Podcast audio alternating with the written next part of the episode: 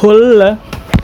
Jadi setelah tanggal 14 kemarin gue bikin episode 0 dari podcast Om Dodoang. Hari ini gue memutuskan buat ngerekam episode satunya. Karena apa? Karena besok pagi gue ada sharing session dari divisi di kantor.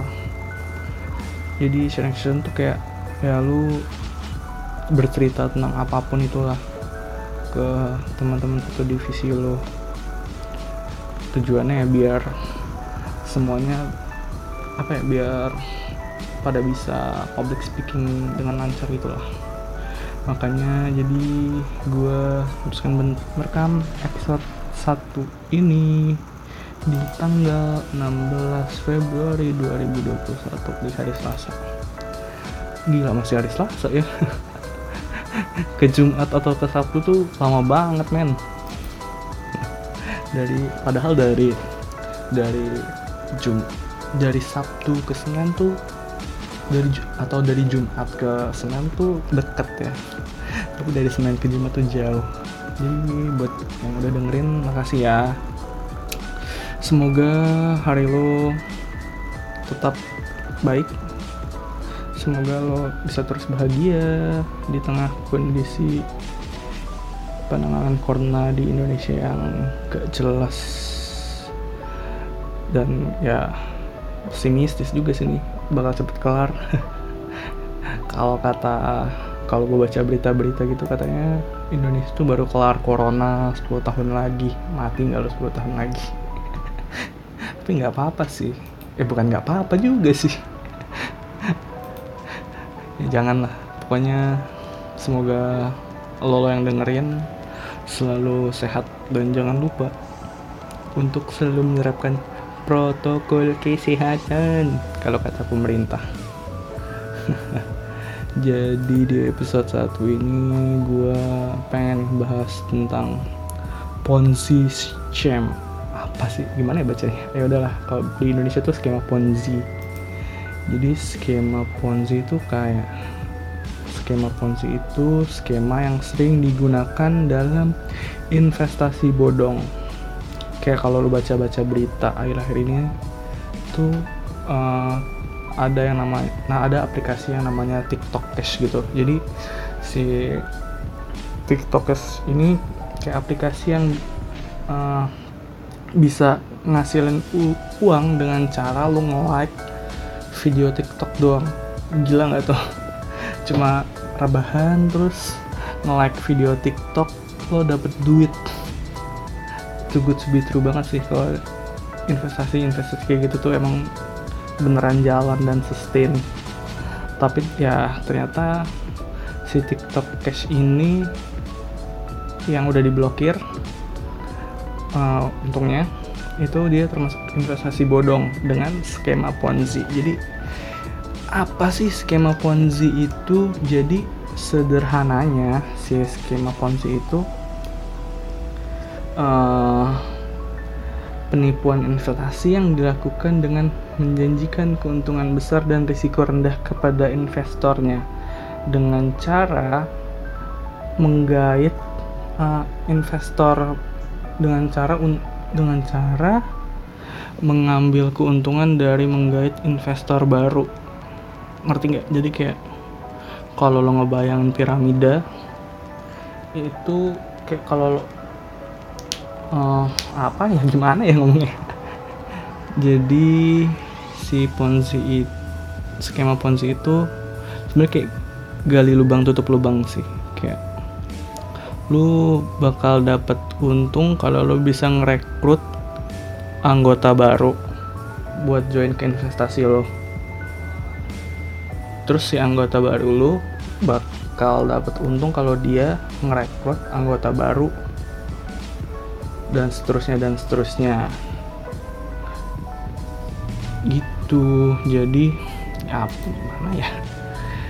Tidak, gue cari dulu jadi cara kerjanya itu ya gitu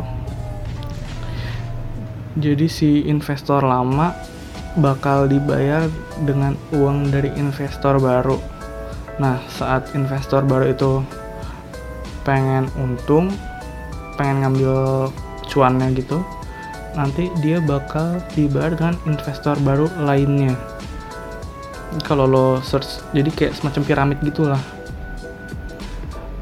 Kasus-kasus yang terken, kasus-kasus ponzi yang booming di Indonesia tuh ya itu TikTok Cash terus uh, Fitup First Travel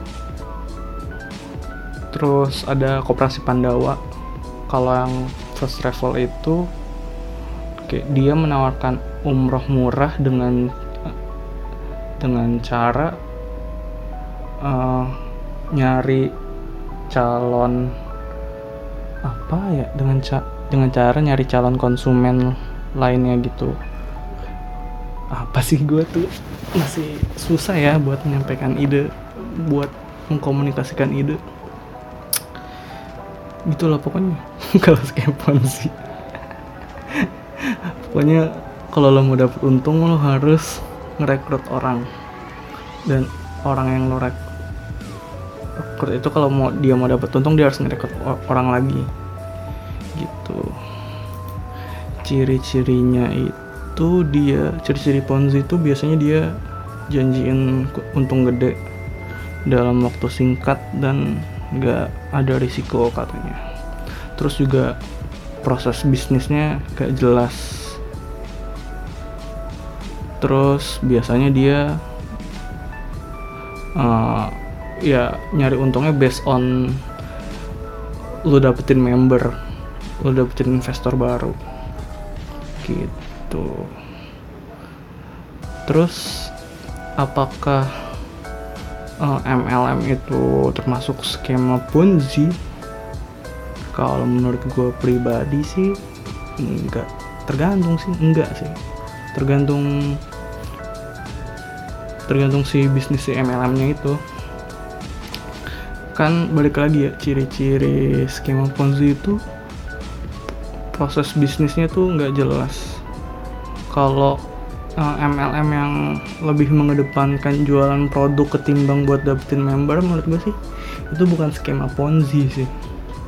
Soalnya gue punya teman pas kuliah gitu dia tuh join Shopee Paris yang jualan fashion fashion item gitu sam bertahun-tahun gitu dia join. Sampai bisa dapet hadiah ke luar negeri. Gokil nggak tuh? Nah, dan ya dia tuh emang lebih mengedepankan jualan produknya sih ketimbang dapetin member. Jadi kalau ditanya apakah MLM itu termasuk skema Ponzi tergantung. Itu menurut gua. Gitu. Jadi oh iya sekarang tuh tanggal 16 ya. Kemarin tanggal 12 long weekend 12 13 14 tuh long weekend ya. Dan di tanggal 14 tuh ya ini bridgingnya jelek sekali ya. Di tanggal 14 tuh orang-orang merayakan yang namanya Valentine. Terus kalau ditanya apakah gue merayakan? Oh tentu tidak karena apa karena tidak punya pacar. Ya udah lah ya.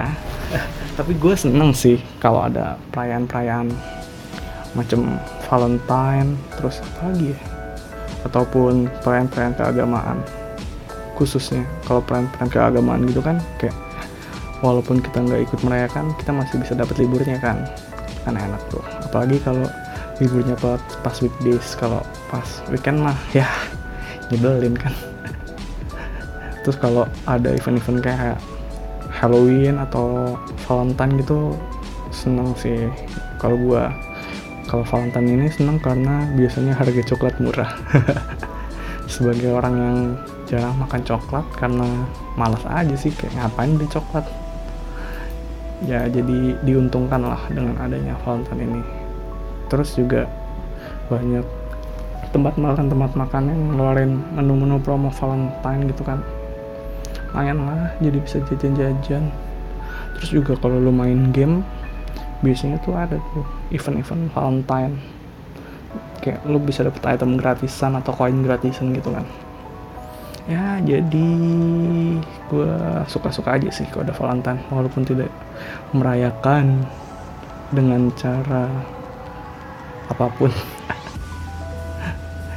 gitu. Terus ngomong-ngomong tentang hari kasih sayang setelah gue searching-searching ternyata Valentine tuh bukan satu-satunya hari kasih sayang. Ternyata ada hari kasih sayang lain. Namanya adalah White Day. Jadi kalau si White Valentine itu tanggal 14 Februari si White Day itu tanggal 14 Maret. Konsepnya sih sama kayak Valentine kayak lo ngasih kado gitu ke orang yang lo sayang. Tapi kalau di White Day itu kayak misalkan lu pas Valentine lu uh, ngasih kado ke pacar lu. Nah di white day ini pacar lu uh, gantian ngasih lu kado. Gitu katanya uh, ini white day itu biasanya dirayakan sama orang-orang di Jepang sama Korea gitu lah. Terus selain white day itu ada namanya black day. Ini absurd sih kalau yang Black Day ini. Jadi si Black Day ini hari kasih sayang buat orang-orang jomblo. Di raya ngeraya ini gimana? Ngerayainnya dengan cara kalau yang gue baca di artikelnya tuh kayak dengan cara orang-orang jomblo tuh berkumpul terus pakai baju hitam abis itu makan jajangmyeon kayak buat apa sih anjir? Orang jomblo ngumpul pakai baju gelap udah kayak anak pang aja. Gitu. Jadi selain Valentine ternyata ada hari kasih sayang lainnya. Gitu deh. Duh gue mungkin segini aja kali ya. Ya.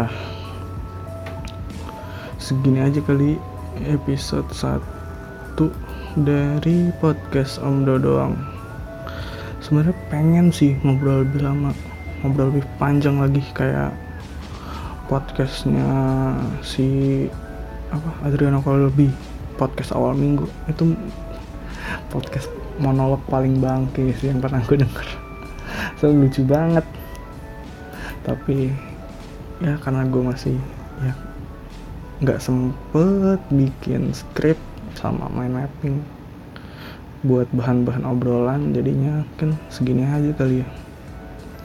Episode 1 dari podcast Om Do doang podcast omong doang doang doang doang doang. Semoga ada yang dengerin kalau nggak ada yang dengerin juga nggak apa-apa sih tapi kalau uh, lo udah dengerin sampai menit ke 13 menuju 14 ini gue berterima kasih banget Semoga hari lo menyenangkan. Bye.